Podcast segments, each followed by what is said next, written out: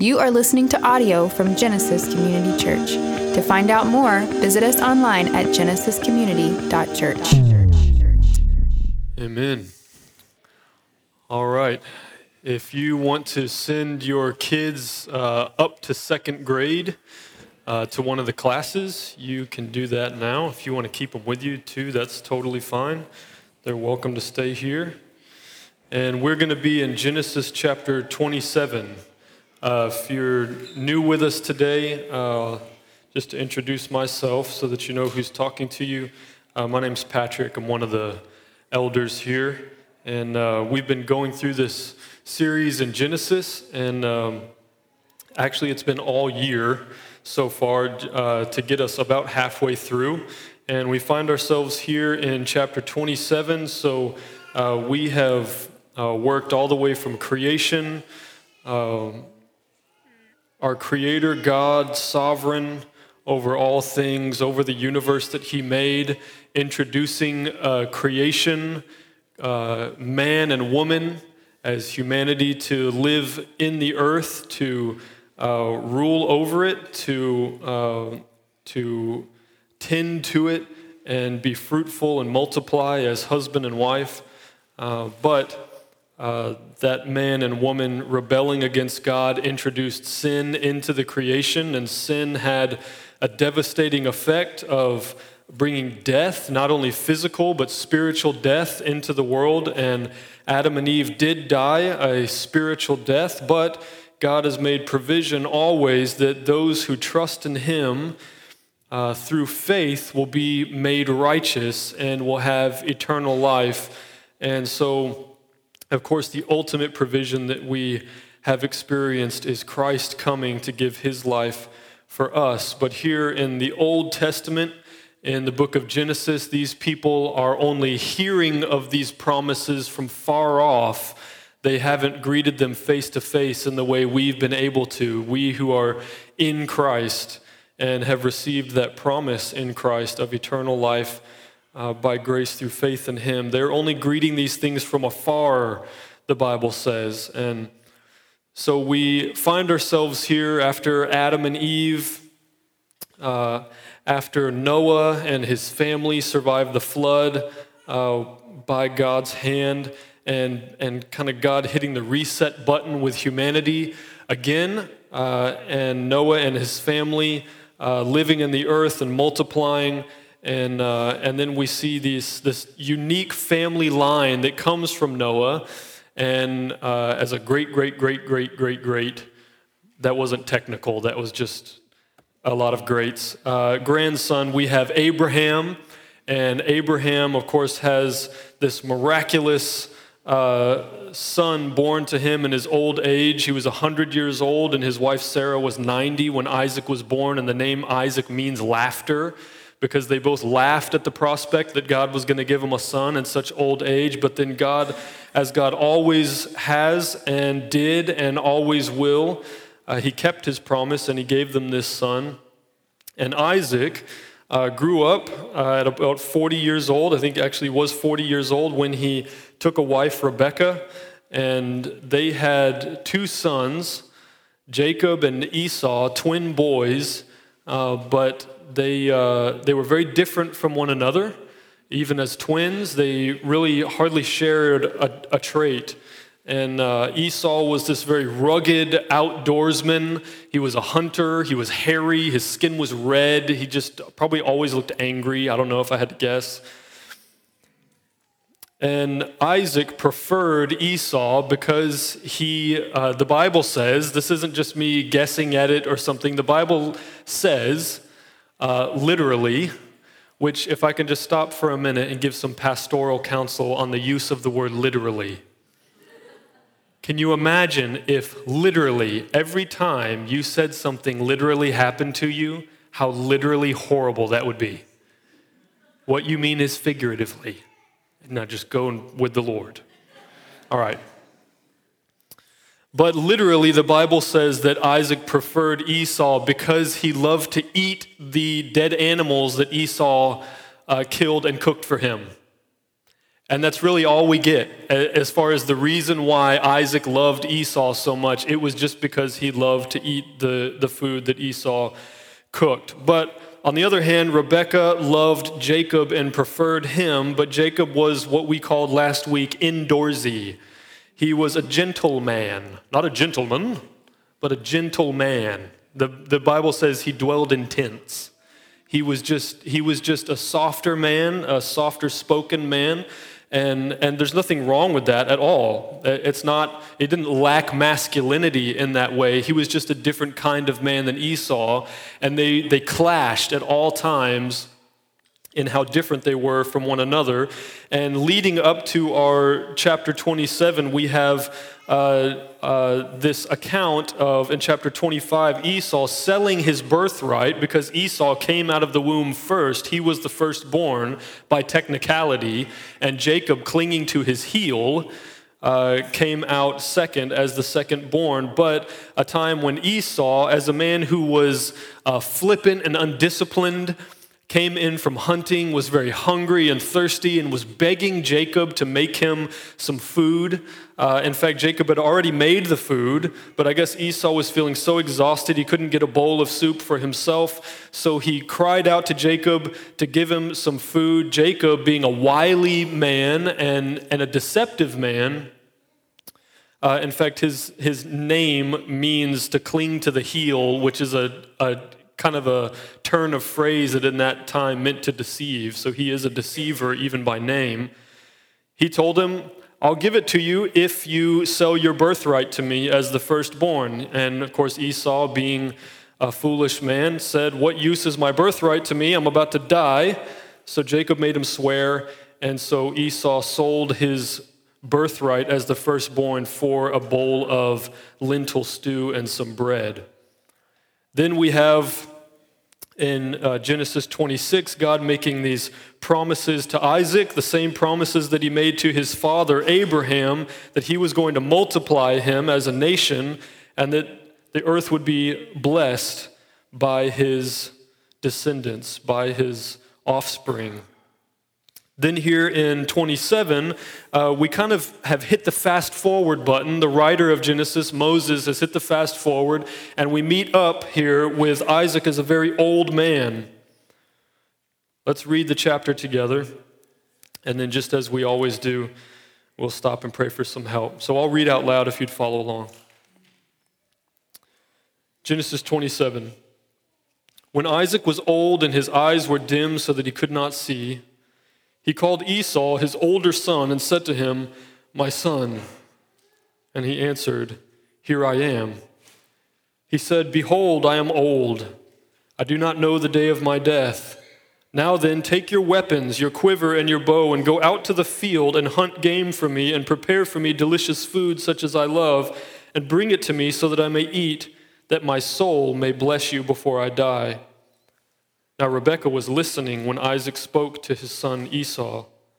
So when Esau went to the field to hunt for game and bring it, Rebekah said to her son Jacob, I heard your father speak to your brother Esau. Bring me game and prepare for me delicious food that I may eat and bless you before the Lord before I die. Now, therefore, my son, obey my voice as I command you. Go to the flock and bring me two good young goats so that I may prepare them so that I may prepare for them delicious food for your father, such as he loves. And you shall bring it to your father to eat, so that he may bless you before he dies. But Jacob said to Rebekah, his mother, Behold, my brother Esau is a hairy man, and I'm a smooth man. Perhaps my father will feel me, and I shall seem to be mocking him and bring a curse upon myself and not a blessing. His mother said to him, Let your curse be on me, my son. Only obey my voice and go, bring them to me. So he went and took them and brought them to his mother, and his mother prepared delicious food such as his father loved. Then Rebekah took the best garments of Esau, her older son, which were with her in the house, and put them on Jacob, her younger son. And the skins of young goats she put on his hands and on the smooth part of his neck. And she put the delicious food and the bread which she had prepared into the hand of her son Jacob. So he went in to his father and said, My father. And he said, Here I am. Who are you, my son? Jacob said to his father, I am Esau, your firstborn. I have done as you've told me. Now sit up and eat of my game, that your soul may bless me. But Isaac said to his son, How is it that you found it so quickly, my son? He answered, Because the Lord your God granted me success. Then Isaac said to Jacob, Please come near that I may feel you, my son, to know whether you are really my son Esau or not. So Jacob went near to, his, to Isaac his father, who felt him and said, the voice, of, the voice is Jacob's voice, but the hands are the hands of Esau. And he did not recognize him because his hands were hairy like his brother Esau's hands. So he blessed him.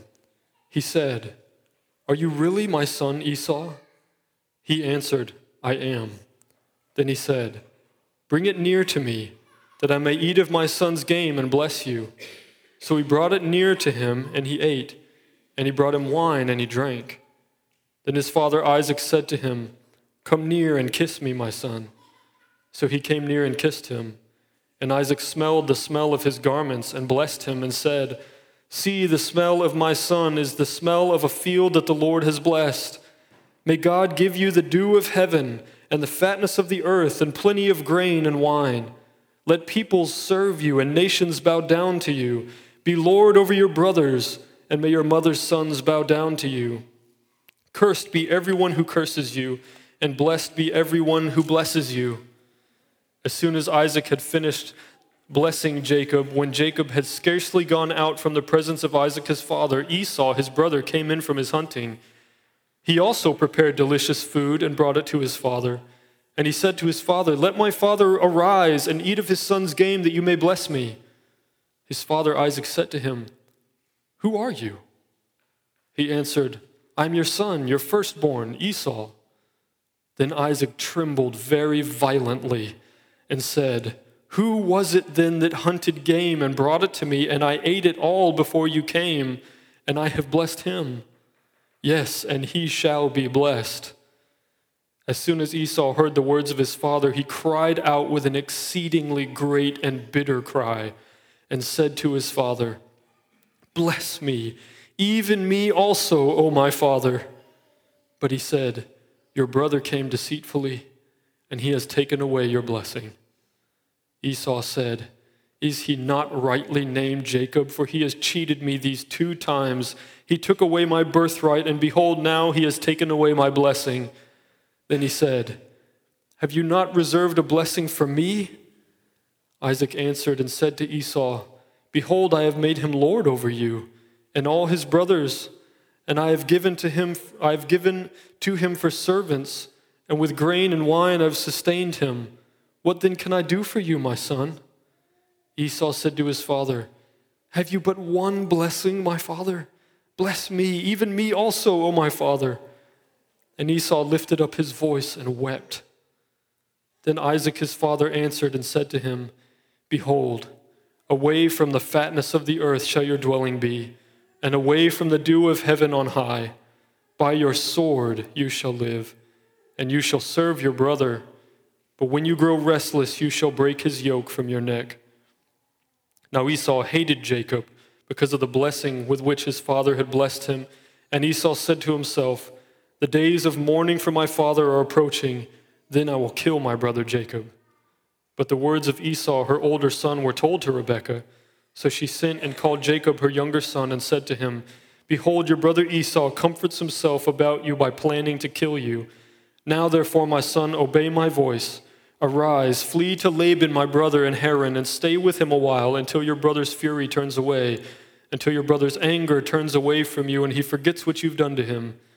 Then I will send and bring you from there. Why should I be bereft of both of you in one day? Then Rebekah said to Isaac, I loathe my life because of the Hittite women. If Jacob marries one of the Hittite women like these, one of the women of the land, what good will my life be to me? Let's pray.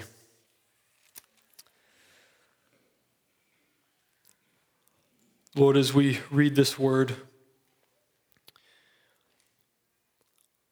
it's hard not to just be really aware of how broken and messy and sinful and foolish human beings are. And we know that we're no exception, Lord. Even in seeking to benefit from you, we seek it in sinful ways. Lord, please help us this morning. Holy Spirit, will you please move in power on your people? Would you please enlighten the eyes of our hearts, open the ears of our hearts? Help us to not just know what your word says, but to understand it and believe it and embrace its truth and its application to us. What we're asking, Lord, in all these things is that you would, by your Spirit, by an act of grace to us, you would transform us into the image of Christ, that we would have his character more so than we did when we arrived here this morning, and that you'd be glorified and honored and pleased by this that we could have joy in following you wholeheartedly. We ask for all these things in Jesus' name. Amen. All right, what a mess, right? Talk about a dysfunctional family. This is like nasty. It's nasty. And uh, maybe you grew up in a family that, you know, was very peaceful and very loving, and, and that's a gift. I mean, that's, that's really, you, you learn more from that than you do by growing up in a family that's really broken and filled with sin and feuding. Uh, but maybe you grew up with, in a family that was filled with sin and feuding and strife and lack of peace, and so you recognize this kind of thing. Maybe you identify well with that, and it's easy for you, easier maybe emotionally, to understand how it would feel to be a part of this kind of trauma as a family and, uh, and to want good things, but find yourself always in this battle to try to experience anything good rather than just feeling that good things are a part of your family. But rather, you have to kind of seek it, strive for it, scratch and claw for it, as these people seem to feel. We can't forget that these people, Isaac, Rebekah, Esau, Jacob, all of these people, these very real human beings, historical figures that we're reading about here, they were actually among the chosen people of God. They were sons of Isaac, Jacob and Esau were grandsons of Abraham, his descendants, and yet there's something in the heart that when the heart is in a wrong place, it reveals uh, something of your character, reveals something of God's plans for you. And we see here that Jacob and Esau were on different tracks. And again, just as we can read from Romans 9 and, and some other places, it, it really had nothing to do with the personal character, the innate qualities of Jacob and Esau that had them on these different tracks. It was just the hand of God for his own purposes. I mean, if you were going to pick out a villain among Jacob and Esau from this passage alone, who would you call the villain? You would definitely call Jacob the bad guy. He's a liar, a deceiver, and Esau just seems here to be afflicted, to be wounded, to be sinned against.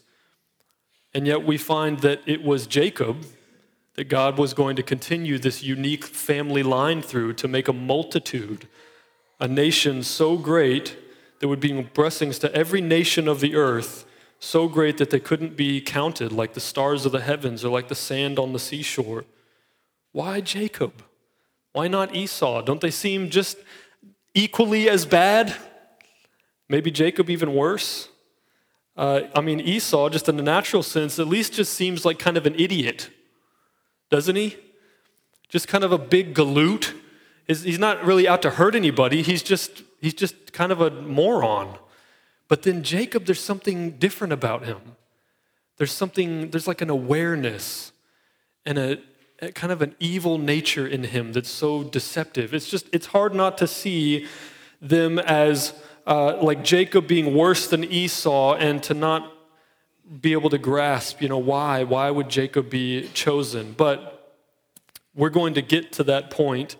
Uh, we've been there before in Genesis, and, and we're going to continue seeing God using despicable people, choosing the worst, choosing the scoundrels, choosing the outcasts as the ones that he's going to demonstrate his glory to the world through. So, for this first part of the sermon, I'm just kind of, I almost titled the whole sermon this, which I know titles don't mean anything to you, but they help me to kind of bring together what the big picture of the passage is. This is the big idea, and I almost called the whole sermon this, but I'll just call the first part a bunch of bad examples. A bunch of bad examples. So here we have, let's take them one at a time. We have Esau. And Esau, I know just from Genesis 27, we, we may not see anything here that looks outright sinful, but if we took a bigger picture of him, some stuff from Genesis 25 and some stuff from Hebrews chapter 12, you would actually see Esau in a different light. Uh, Hebrews 11, or uh, sorry, Hebrews 12, verse 16 calls him directly, calls Esau sexually immoral and unholy sexually immoral and unholy. You see, at the end of our Genesis 27 passage, Rebekah is lamenting over the Hittite women. It was Hittite women that Esau was taking as his wives. They were ungodly. They were not from among the people of God. They were people of foreign nations. They were Philistines. They were Hittites. And so Rebekah is lamenting these Hittite women because Esau has taken them into the home and they've made life bitter for Isaac and Rebekah both. And Esau was a man who, according to the scriptures, was sexually immoral and unholy, taking these wives and, and living with them as wives, apparently, before they were even made his wives. So we know at, at the least he was sexually immoral and unholy, but then we also can derive from the scriptures after selling his birthright for a single meal, that Esau was a man who was very foolish and flippant and nearsighted. He was very fleshly. He, he wasn't able to overcome the flesh to see the bigger picture. So, in a moment of hunger and exhaustion, he'll sell his birthright for a single meal. So, we know that he was a nearsighted man. He didn't have an eternal mindset and he didn't understand the things of God, the greater purposes of God. Then we even see here in the end of the passage, after he has been sinned against, and he was, we see that Esau hated Jacob and planned to murder him. Which, if you take the teaching of Jesus, and you have to, Jesus says that Esau already committed murder in his heart. In his heart, he killed his brother unjustly, seeking to get recompense for the sin against him. So we have Esau then as a sexually immoral, unholy, foolish, flippant, nearsighted, hateful murderer. Not a good dude. Not a bright spot in this family. Then we have Rebecca. Of course, Rebecca, their mother, concocted this whole deception against her blind old husband. I mean, it's like stereotypically bad. You can't hurt blind people. But here she is, spying, eavesdropping outside of the tent and listening, and then forming this whole plan to steal the blessing of the firstborn from Esau. Because remember, she preferred Jacob. Which really that demonstrates, if we're looking into Rebecca's heart, it demonstrates that she lacked faith in God by thinking that she needed to help God accomplish his will, even if it meant through sinful means. That's what's in the heart of Rebecca here. She knew God had said to her that the older was going to serve the younger. So she always knew, and I think treasured it in her heart, that Jacob was going to be the one who was chosen by God. But this is how you think God's going to accomplish it through your sin? That God needs you to do this? Not only that, but she tempted Jacob by inviting him and even talking him into this sin. And again, if we're looking at the heart, we see the teaching of Jesus. Jesus says, If anyone causes one of these little ones to sin, it would be better for him that a millstone be tied around his neck and he be thrown into the sea. Jesus takes it very seriously for us to tempt people to sin. And G, I mean, guilty. Guilty is charged, Rebecca. So again, not a bright spot in this family. She's not helping things along here. Then take Jacob. You may sympathize with Jacob a little bit here, being the younger son, his mother coming to him, and she's very forceful with him, isn't she? Now, obey my voice as I command you. And in an ancient culture like that, you could imagine parental authority and this younger son, how difficult it would be for him to resist what his mother is saying to him. But if you think he's reluctant about joining in on this plan, you've actually missed it. Notice what he says here. Jacob said to Rebekah, his mother, this is verse 11 Behold, my brother Esau is a hairy man, and I'm a smooth man, which is just funny for someone to say. Perhaps my father will feel me, and I shall seem to be mocking him and bring a curse upon myself and not a blessing. Where's the reluctance coming from? Is it like, Mom, I don't know, that seems wrong. I don't know if we should treat dad that way. I don't know. He's my older brother and he's the firstborn. I just feel like integrity demands that I not join in this plan. No, he says, What if I get caught? We've all been in that space where we got caught doing something. We said we were sorry, but what were you really sorry for? Sorry for getting caught. Sorry for getting caught. So don't mistake his reluctance for integrity. He is self seeking. In fact, you can say, even from this, I, I, believe, you could say, Jacob loved the darkness. He dwelled in darkness. That's what deception is, that's what lying is. All the time in the scriptures, truth is, is compared to light. That's why we say we, we ask God to enlighten us. It's bringing truth, revealing truth. But Jacob wasn't about truth. He didn't value truth, he loved darkness. He deceived his blind father with this ridiculous performance covered in goat skins. Can you imagine? Just stop with me for a moment and imagine this man putting on his brother's clothes and then somehow his mother putting over his neck and his arms and his hands goat skins. I don't even know how that happened. Like, I imagine modern day, there'd be a bunch of like duct tape around the elbow and stuff like that, and like folded over tape under each finger. I don't know how they even manage this, but somehow he goes in there covered in these goat skins and he's like, My father. You know, can't you imagine how ridiculous the scene is? And here he is trying to deceive his blind father, this elaborate scheme to steal not just a thing, not just steal something but to steal a blessing, a spiritual blessing. So he's not just a thief, he's a spiritual thief. And did you notice when uh, Isaac said, How did you find this food so fast and prepare it so fast? He said, Because the Lord your God helped me. now he's making God an accomplice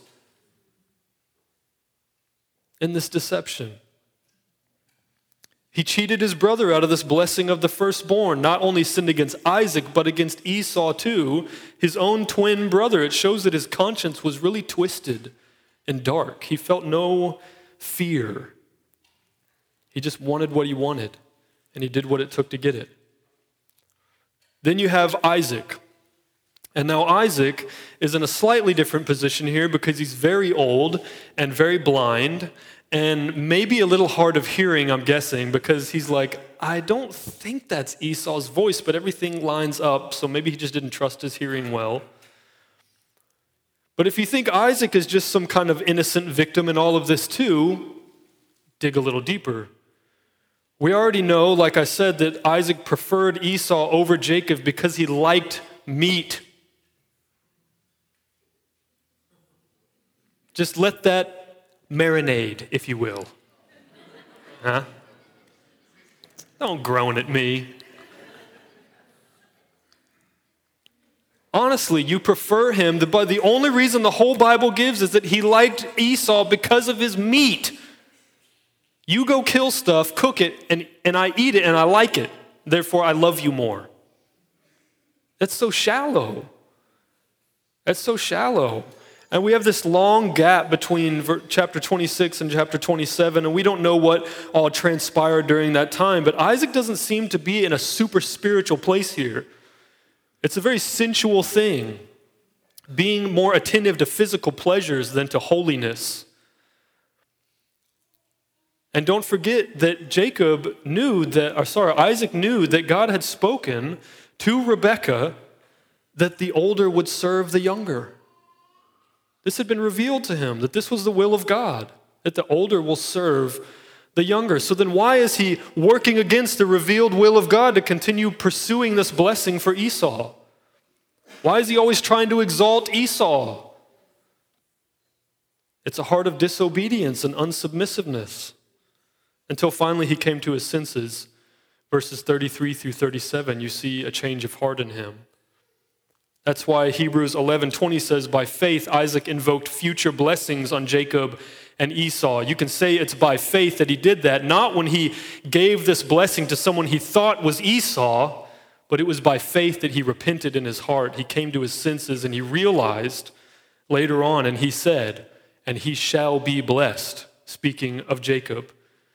I think there was a flood of realization of what God was doing in that moment, and Isaac had his spiritual eyes opened.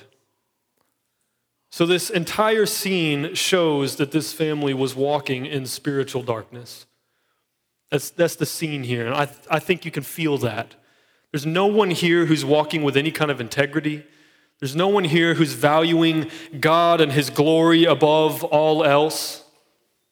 God's been gracious to them, He's blessed them, provided for them, protected them, loved them, but all of their actions and attitudes show obvious ingratitude.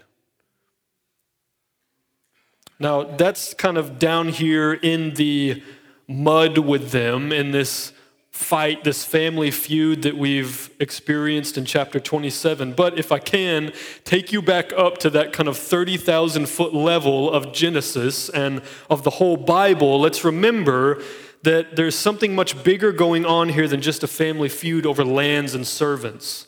It's not just about which son was going to get the bulk of the inheritance or which son was going to be preferred by his parents. They're fighting over glory. They're fighting over glory. Isaac and Esau want glory for Esau. Rebekah and Jacob want glory for Jacob.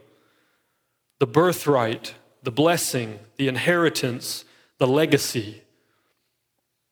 But there is a silent player in this passage. There's a silent player, and to him belongs all glory.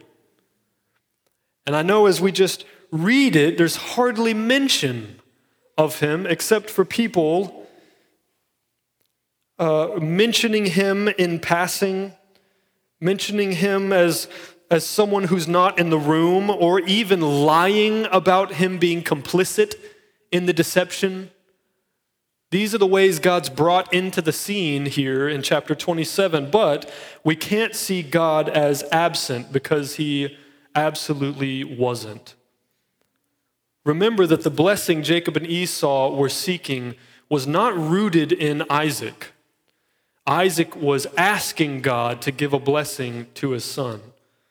Blessings are rooted in God, not in people. This is something that just in the flesh we find ourselves on the wrong side of all the time. We're trying to find our blessings in some person instead of looking to God to supply all of our needs and bless us with a blessing that is a blessing according to His definition. That's a hard place to get to. That's a place that's only spiritual. And your flesh won't help you get to that place at all to seek God only. So remember, it's not Isaac that they're really seeking these blessings from. They were asking Isaac to become this kind of representative that he would go to God as an ambassador and ask God to bless them. And they believed that this would happen. But doesn't that almost make God just this mythical, kind of mystical figure in the sky for them?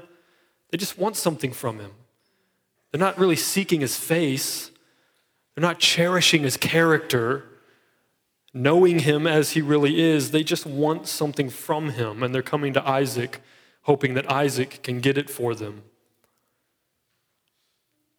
And God, watching all of this unfold, imagine his perspective. These are his people. These are his people.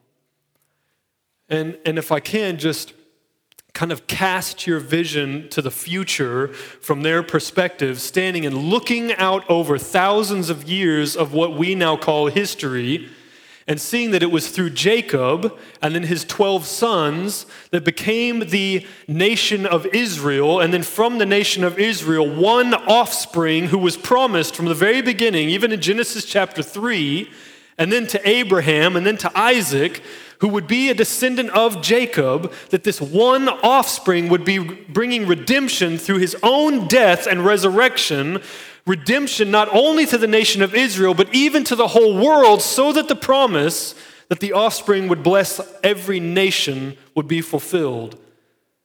God, with all of this gospel goodness and richness and blessing in his heart for humanity, is looking down and thinking, these are my people. This is who I've chosen. Now, what we don't want to do here is attribute to God some kind of uncertainty. Like he's looking down the way we would look down. Because honestly, be real. If you were looking down at this point, you'd be like, I'm not blessing any of these fools. They're all reprobate, ungrateful idiots, and they can have whatever I've given them so far and be on their own. I'm done. But God is not like us. In Genesis chapter 27, God was not outside of the tent like Rebecca, just like, oh, no, don't. Oh my, and then listening to Rebecca and Jacob scheming, oh no, what am I? Oh gosh, Esau's out in the field, just oblivious, coming back, Father, who are you? And and here's God the whole time. He's not going, What what's happening? What do I do with these people? I've made some mistake by choosing them. No, this is all happening under the watchful, sovereignly gracious care of God. Now, I'm choosing my words very specifically and very carefully to tell you that God is sovereignly gracious. Sovereignly gracious. And in a place like Genesis chapter 27, it's so obvious we have to talk about it. God is sovereignly gracious. The true and living God, the God who actually is, the God who exists, who created all that does exist, who made you and me and put us here in this earth. The real true God. How is he gracious? He's gracious in that he's willing to give good gifts to undeserving sinners. This is how he's gracious. He's willing to give good gifts to undeserving sinners. Now, if we're going to categorize ourselves here, we have to categorize ourselves with Isaac and Rebekah and Jacob and Esau as undeserving sinners who've received a lot of good gifts from a gracious God. Amen? We have to. And even if you're unwilling to, it doesn't matter because the Bible says God gives good things. He gives grace to the righteous and to the wicked. He makes it rain on all the earth, those who know of His grace and those who don't. So even if you don't realize God has been abundantly gracious to you, it doesn't change that He has. And this is where we come to the point of His sovereign grace. He's not only gracious, he is sovereignly gracious, which means this how is he sovereign in his grace? He's perfectly just in deciding who he will give his grace to. He's not only gracious, he is also perfectly just in deciding who will receive his grace because some will and some won't. Now, I'm not speaking of that kind of general grace that all humanity has received just by existing, just by having life, just by taking a breath of God's oxygen. But that specific grace that is God being for you when you don't deserve it, God loving you, God caring for you. He is sovereignly gracious. Now, at this point, I know some questions come up in our hearts. Maybe some of you have already kind of resolved this, and maybe some of you haven't. But when we see God sovereignly gracious, we see these people who are all messed up, who are all sinning against one another and sinning against God, and even dragging God's name into their own mud pit, which is really just disgusting, and I think the worst part of this whole passage.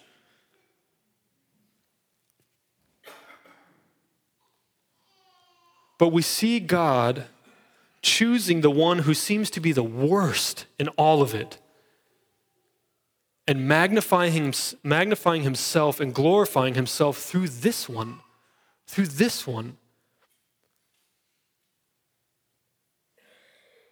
It somehow seems scandalous. It somehow seems improper to us. It's hard for us to grasp. Why would God do such a thing? Why would he choose and be sovereignly just in giving his grace to one and not to the other? First of all, we have to remember that they were all undeserving.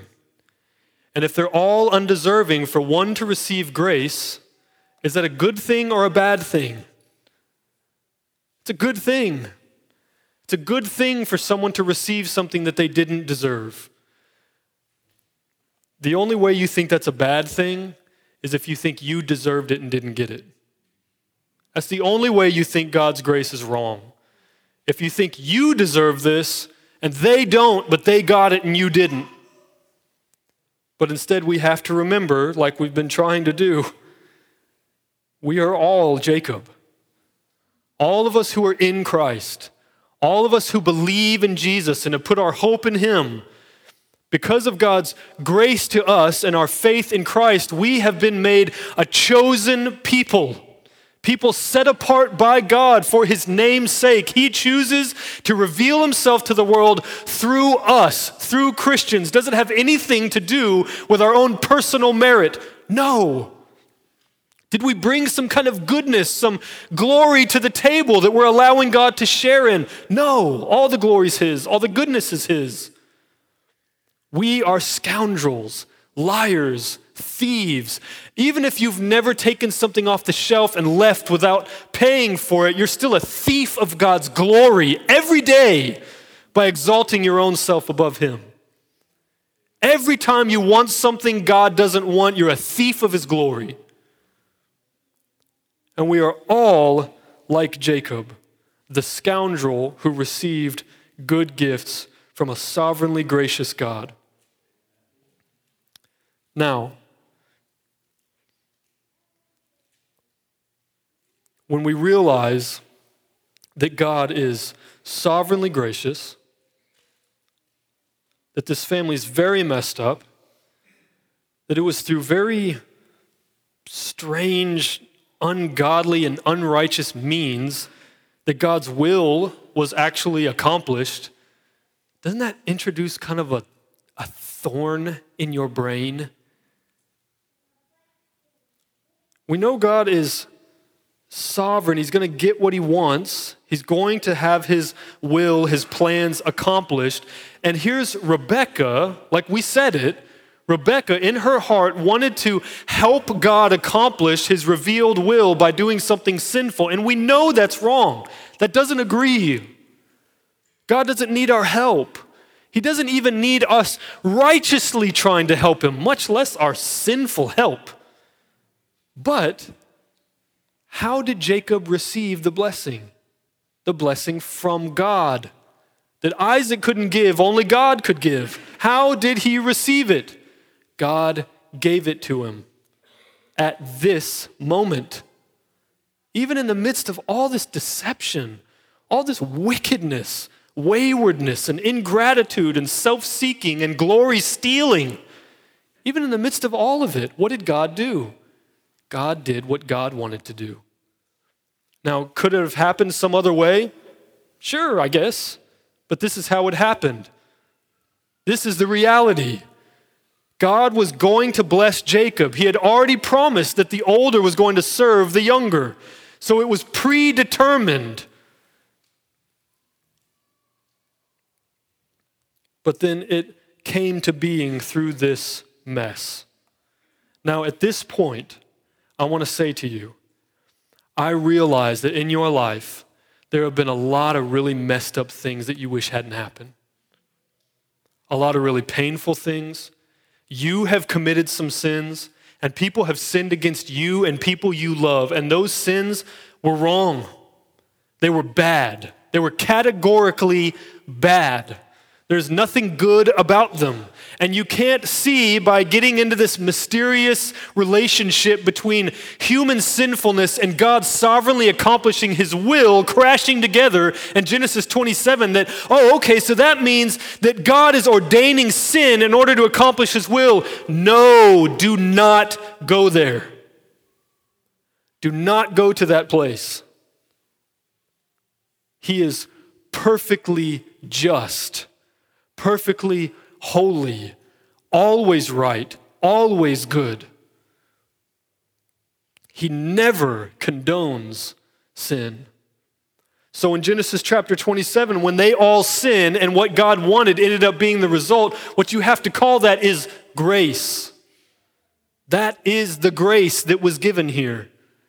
God was gracious in continuing to seek his glory through Jacob, even though Jacob was a reprobate sinner. Even though he was seeking the blessing through sinful means, God still gave it to him because the purpose was rooted in God, not in Jacob. God unfolding the gospel for humanity that we could be cleansed of our sin and made righteous in his sight to become his children is not something that he's looking to us to accomplish.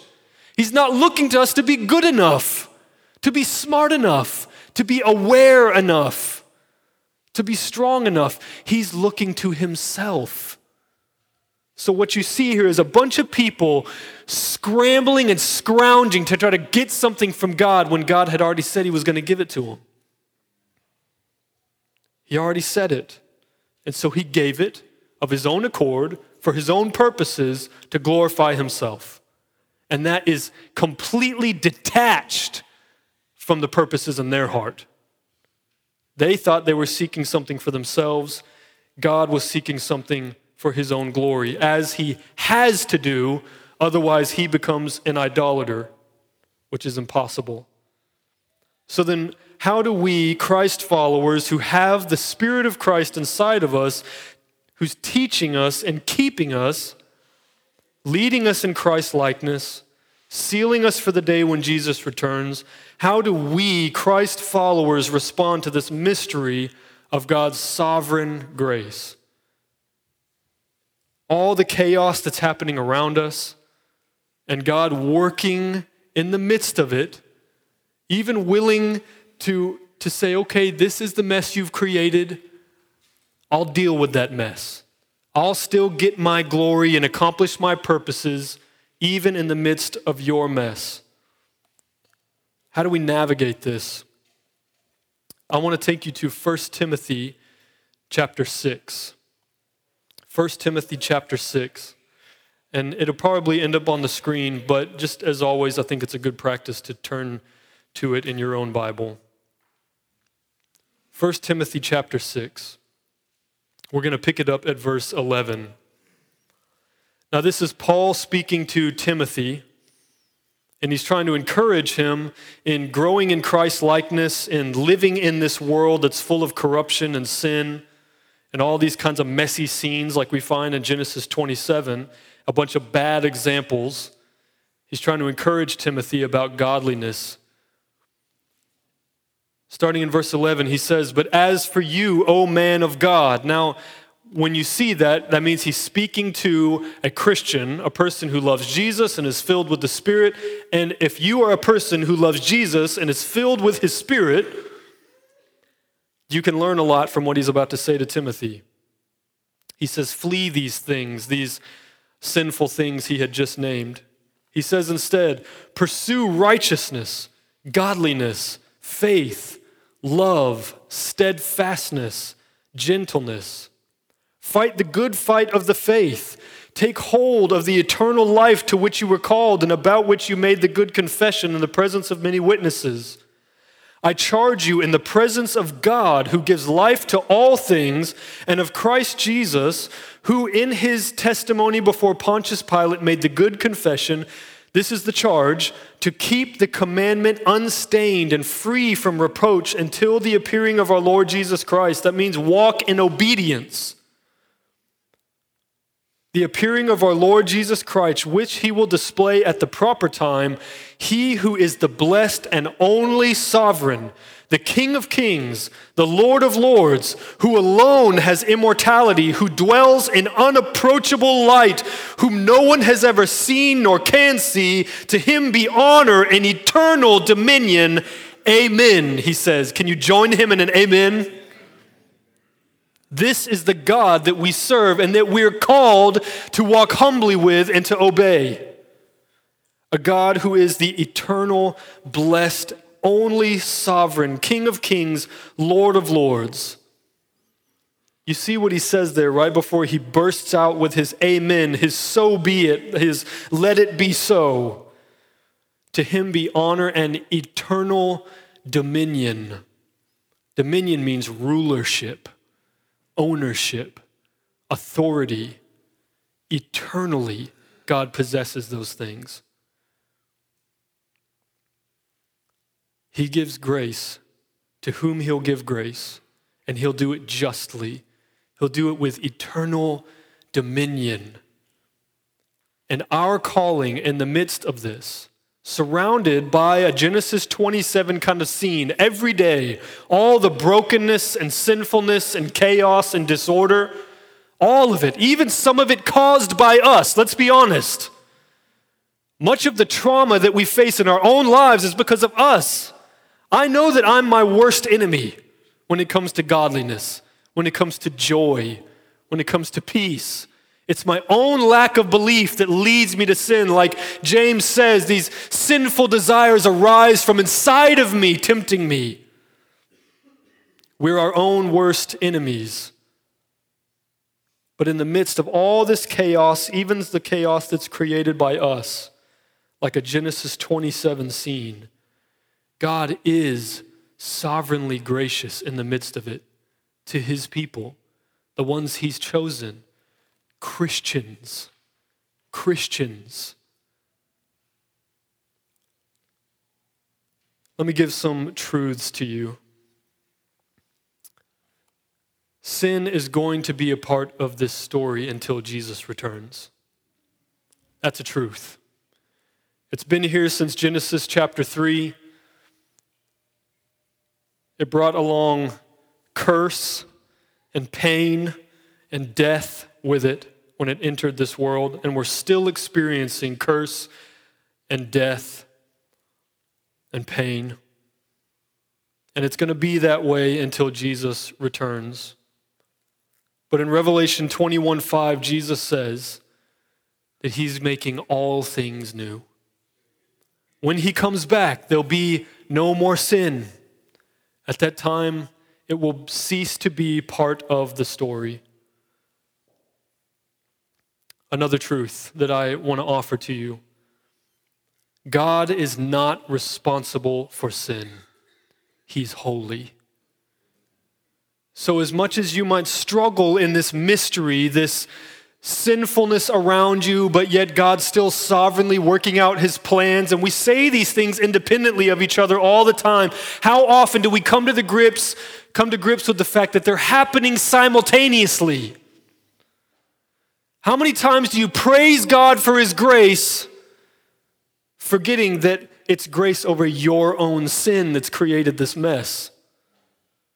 And how many times do you lament sin and brokenness and pain and failure and lack in this world and yet forget that it's God's grace that you even have the voice to complain? We have to see these things in this mysterious coexistence with one another, and yet God is not responsible for sin. James chapter 1, he says it very clearly. God cannot be tempted, and he tempts no one. He is not responsible for sin. He is holy. Let his holiness be holy to you. Let it be set apart and untouchable, an unchangeable truth in your hearts. He is always holy, no matter what your experience tries to tell you. Another truth that I want to offer to you from our First Timothy passage we are called to obedience and to holiness, to honor our sovereignly gracious God, who in his eternal dominion has chosen to send Jesus to die for us so that we could be transformed from children, children of his wrath to children of his mercy. We are called to obedience and holiness in a response to God's grace. We're going to see Jacob live on from Genesis chapter 27. He thought that he was very tricky he thought that he had won on this day when he went sneaking out of the tent just before Esau came in. He th- thought that he had won a real victory for himself, but actually there was a victory, but it was a victory granted to him as a gift. Something God was doing in spite of his sinfulness. But just like all of us, we begin in a place, chosen by God, but immature, unknowing, ignorant, and foolish, deceptive, sinful in various ways, but God is committed to our growth. He's committed to our growth. Just the same thing that Timothy heard from Paul. I want you to hear this morning. Flee the things from your past, the things that you were seeking, the things you were pursuing, and rather now pursue righteousness, godliness, faith, love, steadfastness, gentleness. Fight the good fight of the faith because Christ died for you to create the possibility that you would be a godly person a godly person who is receiving mercy from God and living in a way that honors and treasures and magnifies that mercy so that others could see it and praise God. So we charge you in the presence of God and in the presence of Jesus who will return to keep these commandments unstained and free from reproach until Jesus returns. And in that day, we will be face to face with the blessed and only sovereign, the King of kings, Lord of lords, who alone has immortality, who dwells in unapproachable light, whom no one has ever seen or can see. To him be honor and eternal dominion. Amen. Let's pray. Thank you for listening to audio from Genesis Community Church. To find out more, visit us online at genesiscommunity.church.